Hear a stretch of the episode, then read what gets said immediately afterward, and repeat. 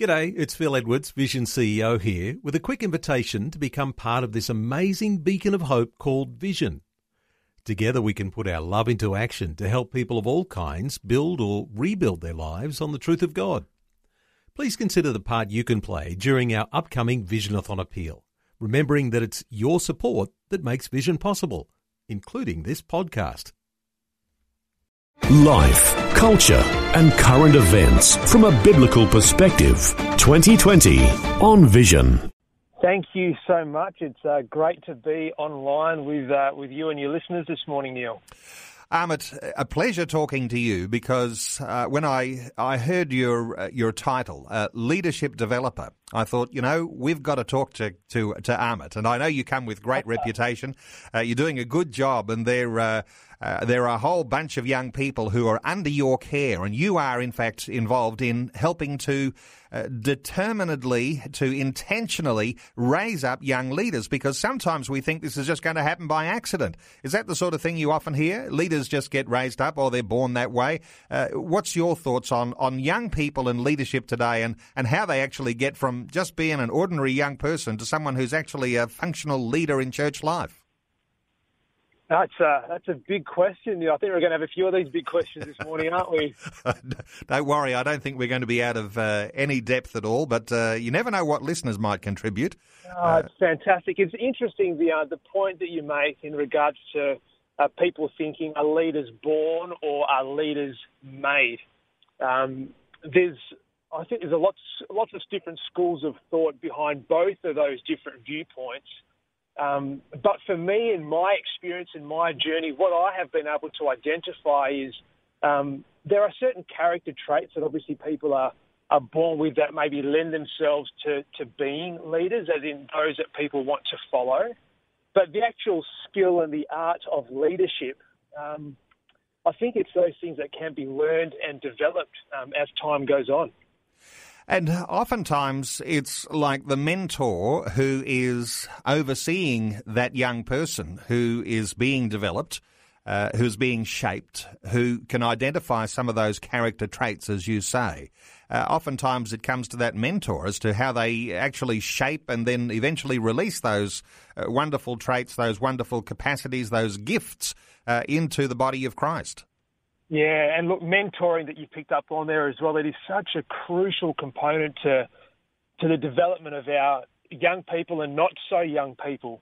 Um, I love the uh, the intergenerational work that we see happening in our faith communities around the country, and how in a similar setting you can have uh, great grandparents and grandparents working alongside uh, not just youth but young um, people and younger people as well, and to see them all working together. Everyone's got something to contribute. And for me, in my own personal journey, the reason I guess I'm doing what I'm doing today, the reason I have uh, the passions and the desires that are on my heart are the things that I want to be a part of is because of those people that have helped shape and form me over the years. And so, um, as I mentioned to you previously, um, we are only able to do what we do because we're standing on the shoulders of giants. That's, that's why we can see so far ahead. So with my role with Youth Vision, there's been amazing people that have come before me, um, and we are able to do what we do today so effectively because of the groundwork that was done by these other people in years gone past, and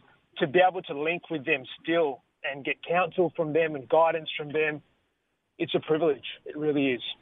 Uh, you know what I was excited about uh, when I saw that you're the leadership developer is that I'm excited and impressed about Churches of Christ in WA uh, that they might have someone who is the designated leadership developer because oftentimes leadership seems to be left to each individual local church but but you've got uh, you've got this sort of oversight and this opportunity to speak into the lives of young people uh, who are across all of those different churches uh, throughout WA. How does that all work?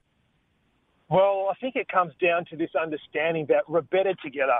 So, as a movement, Churches of Christ here in Western Australia, we understand that there's lots of different communities in, in different contexts and settings around the state.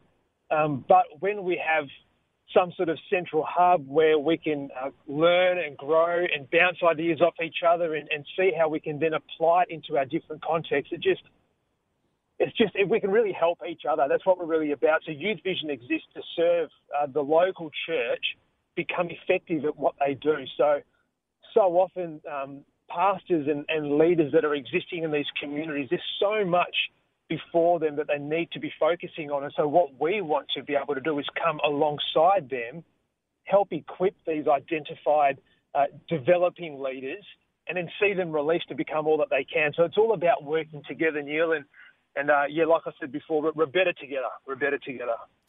Amit, there is some perception, isn't there, that when you're talking about leaders in church, that somehow or other you have a promising young person, and it might be a young man or it might be a young woman. So you send them off to Bible college, and uh, they get uh, trapped in Bible college, uh, caged there for three or four years or two years or two well it could be you know all different lengths of bible college but when they come out they're instantly a leader uh, that's not necessarily the case, is it? Because a lot of leadership learning and development happens on the job. Yeah, um, yeah. I have to be. I want to be careful with uh, with what I say here because I mean I've been through Bible colleges myself, and again, I, I, the reason I view things the way that I do, the way that I operate, the way that I do, is, is largely because of the input that I've had from these institutions. So they play a vital role. But on the same note, um, yeah, there is this general understanding from, from what I've experienced that uh, young people want to live their lives for Christ and they're passionate about living out their faith. And so they translate that as, well, I need to go to Bible college and become a pastor. And that concerns me. Uh, that concerns me. There are so many different spheres uh, within our culture and communities. And if we're just going to pick on uh, our faith community, that that's what we're going to channel all these people into as future leaders, uh, I don't think we're going to achieve all that uh, that we're called to. So you've got arts and entertainment, you've got media, you've got government, you've got politics, you've got business, you've got all these different spheres that are around. And what I'm passionate about seeing is a young people identify the way that God has created them, which is very unique. You know, Bible colleges are not meant to be a cookie cutting factory. We're all, all going to be the same. Yet we all sort of come out talking the same and wearing the same clothes and carrying the same leather shoulder bags and, you know, got to have the right tight jeans and everything else that goes with it. But that's not what it's about. It's about identifying how you have been uniquely gifted and created. What is the assignment that God has destined for you? And then how can you develop yourself and put yourself in these different positions to actually uh, be that beacon of light into what seems to be so dark and prevalent in the community around us? You know, I think people will be so heartened to hear that Bible college or Christian leadership development is not just about a cookie cutter approach to raise up a new pastor. But as yeah. you say, there is leadership required in a broader societal context. And you mentioned uh, arts and entertainment, and media and government. I mean, there's so many elements, so many dimensions to our community that we need effective Christian leaders. It's not just those leaders in the church. Some will be called specifically to that church leadership, but others will be called specifically to other areas in community life. Definitely. And, and what we want to be about is actually affirming those people as they continue to explore what that is and what that looks like. Um, one of the other programs that I'm involved with is, you know, focuses specifically on that and and helping our young people change their language around ministry even you know? It's just oh i'm in ministry so straight away you think local church pastor preaching. But actually i would argue that i've got friends of mine that are school teachers. I would argue the case that they're in ministry 24 7 they don't tell me that when they're standing in front of the classroom looking for uh, for ways to engage with young people and to speak words of life and affirmation into them and to encourage their families and to build local communities, even in that setting, you don't tell me that's not ministry. Um, and so we want to be affirming our faith community, saying it's not just about the person who gets up and speaks, but what are you doing in your boiler making factory? What are you doing as a cabinet maker? What are you doing as an electrician? What are you doing as a full time house mum or house dad? Don't tell me that's not ministry because ministry really is a focus and a mindset and just being aware of how God can use you through you to affect change um, in the life of other people. So, uh, mate, ministry is all around. It really is the way that you view the things around you and how prepared you are to engage at that sort of level. Amit, when we talk about church life, there's also uh, an interesting perception that some people have uh, that the only leader in the church is the senior pastor, or uh, in some denominations it might be the priest. Uh, and that's the leader, and everybody else is the follower. But of course, uh, in church life, as you identify, there are leaders in all of these different community contexts, but even within church life, there needs to be a leadership raised up on a whole lot of different dimensional levels. All sorts of departments in church. Church won't grow unless there are people who are leading different departments and uh, and helping in this discipleship process. Yeah, definitely. And I think to go along with that, in the same conversation, we need to be aware of this fact that you know, leaders by nature, uh, they're given the title because they're they're leading others. Uh, they're they're guiding the way forward. They're mapping out some territory. They're the ones casting the vision and and, and you know showing the example of well, this is where we want to go, and so these are the steps we're going to take. So come with me on this journey. Now, one of the other questions that we need to be addressing in regards to our faith communities is if we're going to be having all these different leaders, then who's actually following? Um, it's great wanting to go for the title or the office of the leader or to be the person of influence, and that's another thing we can touch on as well. Which one's more important, leadership or influence? Um, but if, if, there's no one actually following, then you're not a leader, uh, you're a loner. Um, and so we need to be aware of where our people are at. Uh, what are the things that are concerning them, and, and uh, points of anxiety and frustration in their own in their own lives, and and in their workplaces and what they're doing and to be an effective leader, yeah, we've got these different ministry roles and these different departments within our churches and things like that. But man, if the, if the people aren't going to be coming in to be a part of the faith community, then you're not going to, you're not going to be leading anyone. So the focus really has to be about you know being a shepherd of the people. I mean, what's the uh, the original understanding of the word pastor was that that person was a curer of souls. It was, it's, it's all about relationship. It's what it's really about. And you raise uh, just one of the most significant words uh, that describes the leader, and that is that word shepherd. Uh, mm. because, mm. in one sense, in what you're doing in your role as a leadership developer, is that you become a shepherd to those young leaders who are under your care, and in all of those different church contexts.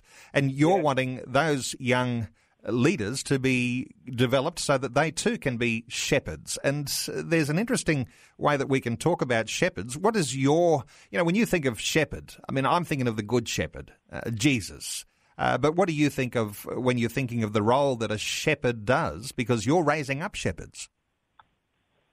Yeah, um, definitely. My mind goes straight to Jesus and all the examples he used using that sort of terminology, given his cultural context. But um, I'm not a farm boy by any stretch of the imagination. You know, my biggest experience on a farm was uh, cow tipping with a mate of mine and having to run away when you uh, tipped the wrong one over. so it's um, I'm, you know, I haven't spent a huge amount of time as a country kid. I definitely love the country, but in regards to being a shepherd of people, it's just this. The, the mental picture that comes to mind again is that carer. Um, the shepherd uh, knows his sheep, and the sheep know his voice. Um, and so, you know, how, how are you uh, developing what it is that you're doing so that those that you are leading um, know your voice? They they recognise the flavour, they recognise uh, the passion, they recognise the energy, they recognise the focus, uh, they recognise the calling. Um, there's a sense of they really understand what it is that you're about. Um, here in an Australian context, I had a great conversation with a good friend of mine yesterday, and and he's doing some amazing work uh, in an outside traditional church setting um, as a chaplain. And, and he was saying, yeah, one thing that he loves about Aussies is they've got a, a really good uh, a BS radar. Um, you know, if you're not genuine, if you're not authentic, if you're saying one thing but really you're about something else, um, Aussies have got a great way of picking that up. And um, integrity is a big thing for leadership, and you can lose that so quickly. So in regards to being that shepherd, it's it's about being genuine and authentic and um, you know resting with the sheep and them understanding exactly what it is that you're about, but also to be so committed to knowing your sheep that when even one goes astray, you know exactly what is required in order to bring them back into the fold. So again, it comes down to shepherds in relationship. It's it's key. .org.au Life, culture, and current events from a biblical perspective. 2020 on Vision. You're invited to be part of our conversation today. Our talkback line open on 1 800 316 316. We're talking about leaders, young leaders. It could be leaders in your age group and in your church. Our special guest this hour is Amit Khaira. He is a leadership developer with Youth Vision in Western Australia, and he's uh, raising up young leaders. And I imagine that uh, when we talk about young leaders, Amit, sometimes you're thinking raw material being refined and ready to uh, to uh, to set free and to, to go and do some good things later on. But uh, what you, when you're talking with young people? Uh, you're you are working with raw material, raw, raw, material that could be shaped in a good way or a bad way, and you're trying to shape it in a good way. How do you think of that raw material in young people? Yeah, I think it's um, there's there's so much so much potential um, in some of the different things that I've been able to be a part of. You know, when we've set the bar high or, or presented a challenge, um, you you just see these young people just rise, rise to the occasion over and over again. And so, um, you know, sometimes I just don't think we challenge our young people enough. Um, I think sometimes we settle, uh, say, within our church context for you know, making sure we've got the big numbers in our youth ministries or we've got, you know, the right sections in our services filled out and the music's the right sort of sound and the uh, and the things are presented in a contemporary enough way to draw the crowds in. But more and more, um, as I'm developing uh, the, work here within Youth Vision in WA and wider, it's all about uh, presenting these challenges and uh, and sharing uh, the journey with these young people and seeing them rise to the occasion and actually get to a point where they where they own what it is that they're about. They don't want to they don't want to inherit the faith of their parents. They don't want to you know go through the status quo and do the regular church thing on Sundays and just settle for that. But they they want some fire. They want some they want some hardship. They want some challenges. They want some uh, they want they want to be shaped and formed and. And as you present these opportunities, just seeing them rise to the occasion, it's just an absolute privilege. And when they realise what they can actually achieve, um, yeah, it's just an honour to be part of that journey with them. Uh, what are your thoughts on young people today compared to what they might have been 20 years ago? Uh, you must read some of the history of uh, your own organisation there, Youth Vision. It's been going for about 25 years. Yeah. Uh, you were saying you're standing on the shoulders of those who've gone before, and there's been a program of intentional development for young people all these years. But uh, yeah. young people, are they different today than what they were even 20, 25 years ago? Uh, yeah, I think the short answer to this uh, would be yes. That, that's that's my take. And so, man, there's so much material and commentary in regards to these uh, these millennials that are out there now, um, and I think there's a lot of negative press um, around that and about them. And I think there's, there's a fair bit of truth to some of the comments that are being made, but I think uh, we in uh, the, that sort of generation that has been leading and developing them, I think we need to take some responsibility as well. Um, this might be a sore point for some people, but you know, I, I spent about 14 years in the uh, in the school system, and 10 of those years as a school chaplain. And you know, when you see um, at a at a sports carnival um, a student getting uh, last by a fair margin and still being given a a ribbon and celebrated and things like. Look, I think there's encouragement that's necessary, but also there's some conversations that need to be had. That it's maybe that's just not your gifting, and that's fine. So let's figure out what it is that you are good at, and uh, and highlight that, and let's see some of these weaknesses and see what we can do to develop that. But I think there's this general understanding that uh, these, these millennials are coming through and they feel they can change the world and they want to go about, um, you know, being part of global movements and Mate, I've come across uh, students that are, haven't even graduated from university yet that are talking about becoming consultants to corporate businesses. And that's great to have that desire and that sort of passion and that drive and energy. But in a real world sense, it's like, well, what experience do you have that someone that runs a large corporate organization would actually come to you and consult you? Like, what? what runs do you have on the board? What experiences have you had? What hardships have you had to go through? What challenges have you had to face that you have failed? And what challenges have you had to face that you have overcome? Um, so, yeah, there is a lot of raw material. There is a lot of potential. Are the kids different today than they were 20 years ago? Uh, definitely. Um, our culture is very different to what it was 20 years ago.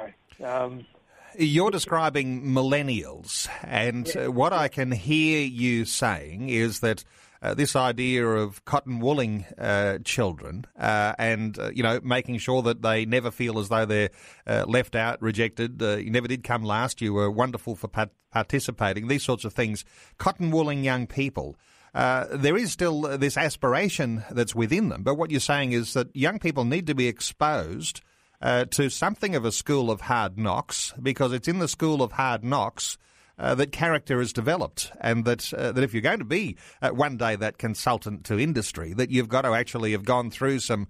Uh, some successes and some failures, and learn to get up on your feet when you've fallen down. That's the sort of thing you're talking about. Yeah, yeah, definitely. It just reminds me of this um this old parable story that I once heard about this stonemason, and he had this giant chunk of marble in his workshop, and there was a young boy in his community that came and was just looking at this guy chipping away at this large chunk of marble and thinking, what the heck is going on here? Anyway, several weeks later, the young boy comes back and he looks at this masterpiece that this, this stonemason has actually developed, which is just this beautiful carving of a lion. And the young boy says, How did you know the lion was in there? um, yep. You know, just this sense of this cotton wooling stuff, we're not actually doing our kids any favours.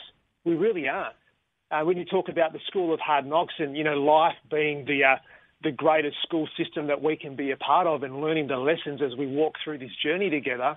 Um, these are you know these aspects of being chiseled and being refined and being shaped and sometimes this process is not comfortable. And look, I'm just reflecting on my own journey over the last, even more recent couple of years. And like, there are some things that have gone on that has not been comfortable at all. And yet I sit here now looking out at the amazing Swan River on the phone with you, Neil, and just just reflecting on those lessons that I've learned. And I'm so grateful at this end of the equation that I've actually gone through that stuff. Um, it's helped develop me further. And so I think sometimes by wanting to protect our young people, we're actually doing them a really big disservice. I'm not saying to just throw them out into the fire, but they need to feel the heat. They need to feel the heat. Now, you like to work with a bit of a process. Uh, the idea of training and then uh, exposing that young person to some experience. Uh, yeah. Then, uh, when you've exposed them to that experience, whether they succeed or fail, uh, then there's a coaching level uh, which sorts out some of those issues and then introducing them into leading real projects. Yeah. How do you think that process? I mean, we can probably all see our own selves in that, uh, but that process, it's a pretty important and fairly clear and fairly easy way to, to think about how leaders are developed. Yeah, so that's the that's four um, they're the four core elements within the internship program that we run here in in Youth Vision WA. So you talk about training, um, experimenting, the coaching, mentoring, and then the projects. And so the idea really is, in regards to the training side of things, just trying to develop this understanding in our future leaders that uh, you're always going to be learning. Uh, it never stops. You're never actually going to arrive. You need to continually develop and upskill and challenge yourself and refine and then reflect and then get back into it again and just and just keep feeding yourself these things. That could be through content that you study. That could be through uh, conversations with different people. It could be through different experiences that you place yourself in. Um, but the training component, that stimulation is, is crucial uh, to make sure that our finger is on the pulse moving forward. And in regards to the experimenting, so one of the things that we do within Youth Vision in our one year internship program, which we call Next Level, um, it's all about creating different spaces for our students, our interns, to actually start to put into practice some of these things that they're actually learning. Um, and it's through those experiments where it's really a case of, guys, it is an experiment. So let's, what's our hypothesis? What are we actually going to be testing? Uh, what are we hoping the outcome will be? And what could it be?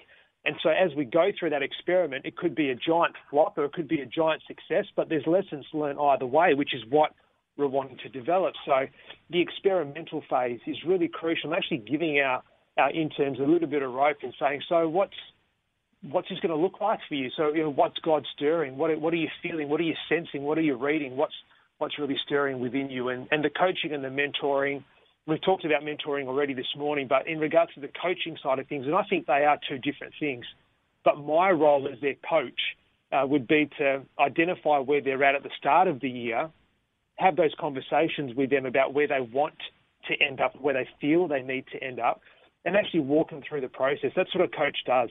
Um, you want to get fit, you get a personal trainer. They do an assessment beforehand, and they'll continue to map things out as you go through the process to make sure that you're on target. So the coaching stuff is really crucial. In regards to the project, well, there's no point learning all these lessons and putting nothing into practice. There's no point having all the knowledge in the world and just sitting in your room beside the fire and continuing to read those books. No, you need to get out amongst it and, and actually have a crack and, and, and see what actually happens. Um, and so it's about equipping our interns to a point where when they're about to launch into those different projects, they really feel confident into taking that step into the unknown. Well, Amit, uh, let's bring every listener into this sort of process that you're talking about. And we might not be able to get too much said uh, before the news, which is just over a minute or so away. But but everyone listening to our conversation now, thinking of our context in our own local church, uh, and thinking, well, you're, Amit's talking about training and then experimenting and then getting coaching and then being launched out into a project. Some people are saying, well, uh, here am I, i have hit my 40s, I haven't done any training yet.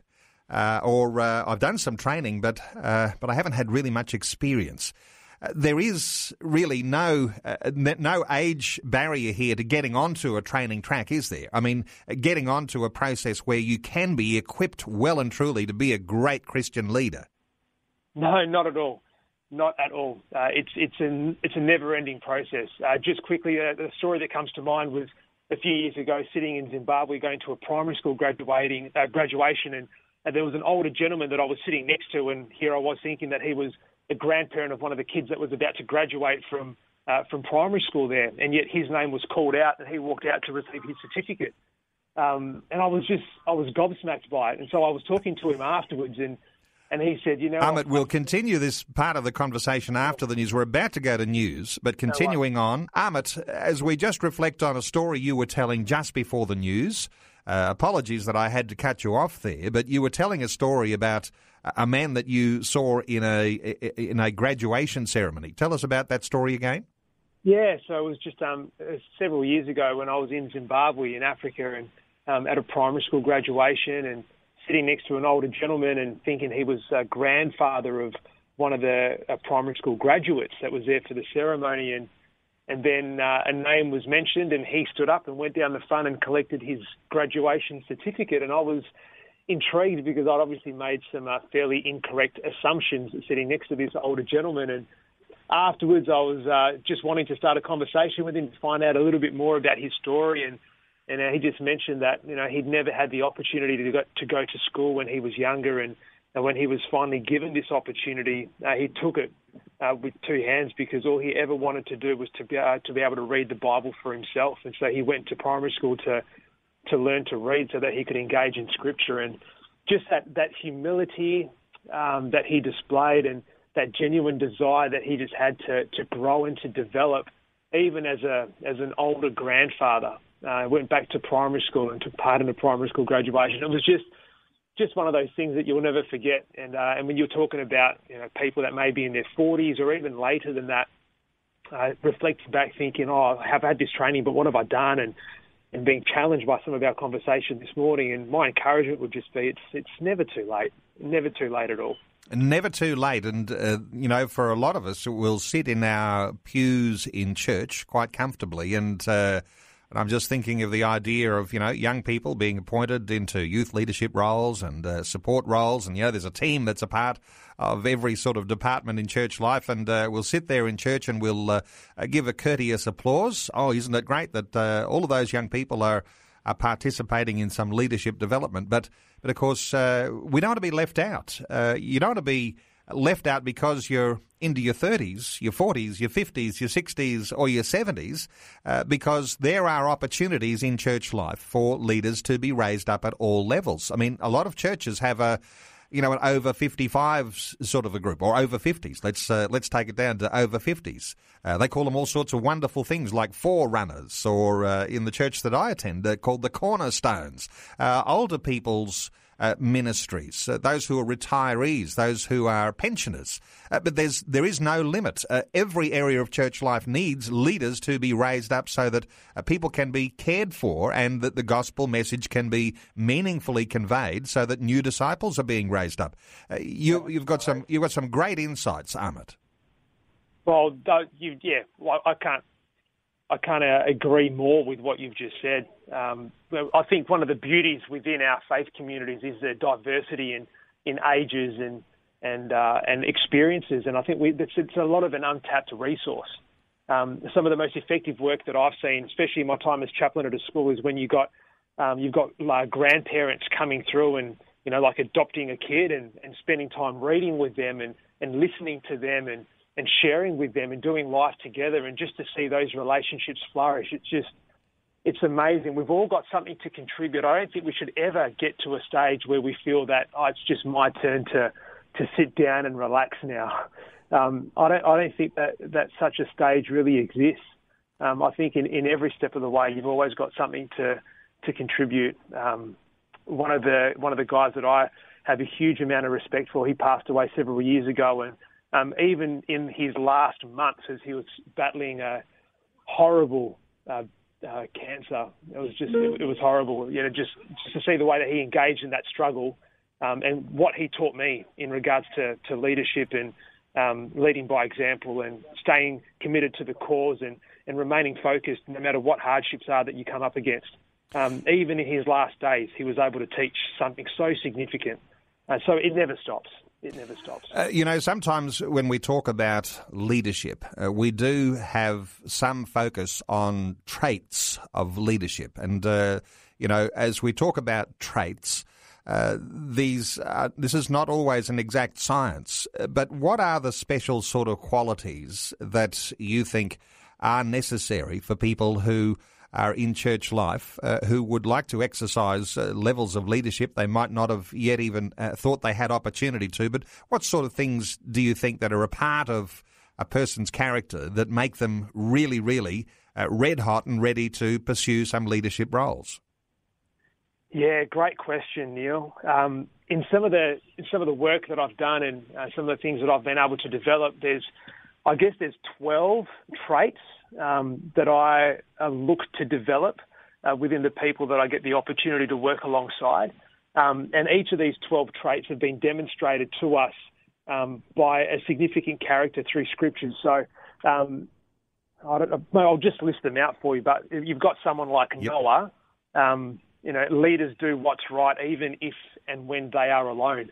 And there's so much you can learn from his story in regards to to doing what is right, even in the moments that you feel that you're alone. And you've got um, Abraham and uh, leaders welcome the unknown.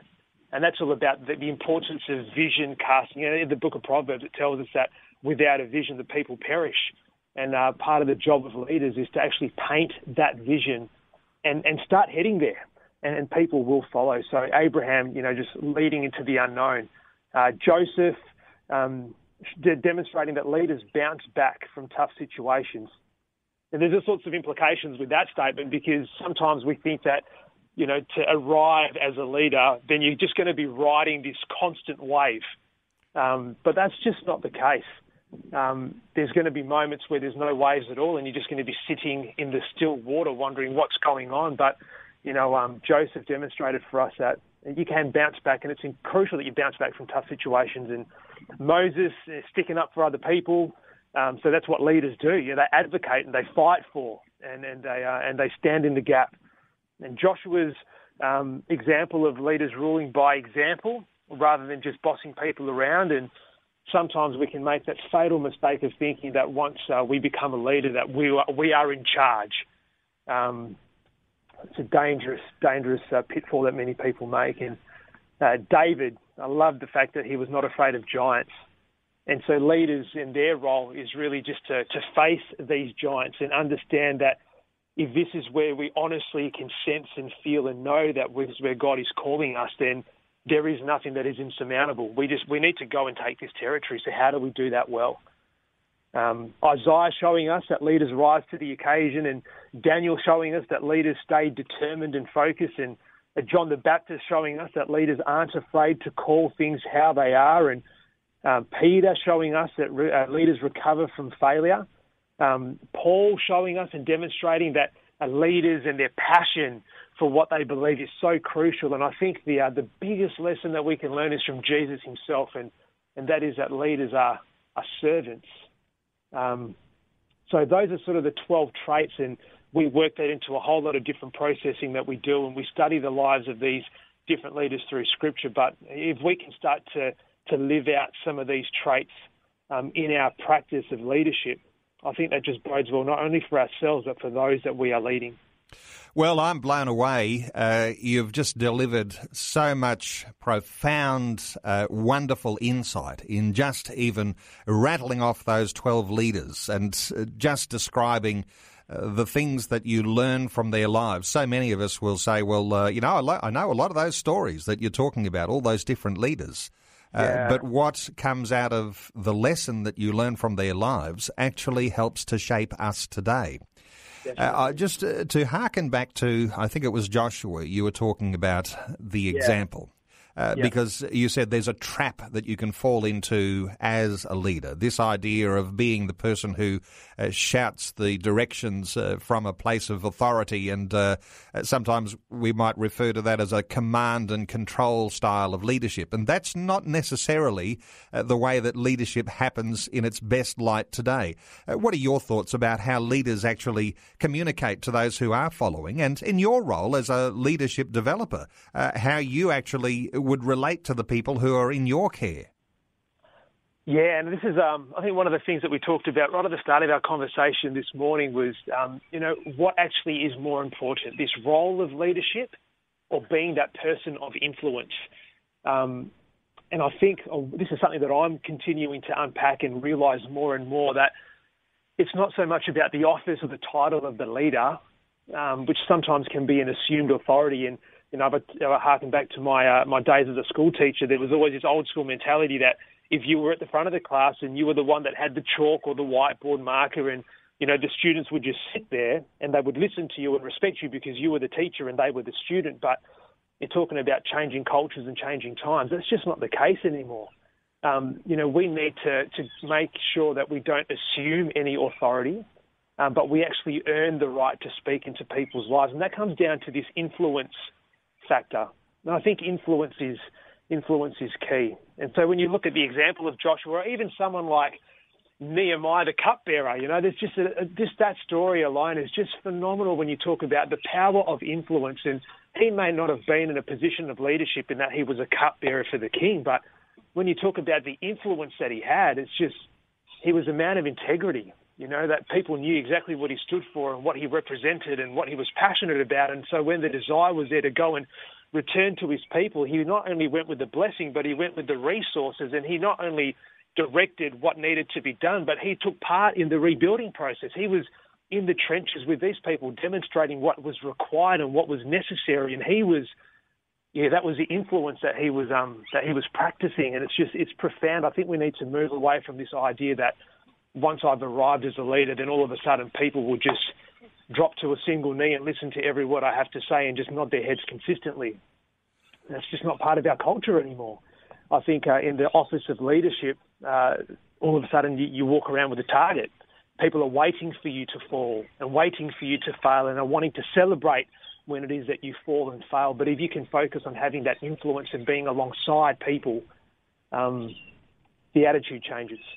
We're taking calls on 800 316 316. Let's hear from Winston in Western Australia. Hello, Winston. Welcome along. Yeah, hello there. Winston, what are your thoughts? Oh, look, I, I think it's great what, what he's discussing because um, I think also, too, leadership, uh, you, you, know, also means that, you know, you try and persevere despite uh, your, your, lack of. Um, lack a you know, positive receivable or whatever, and try and somehow offer a different method in into um, improving for when better times should come.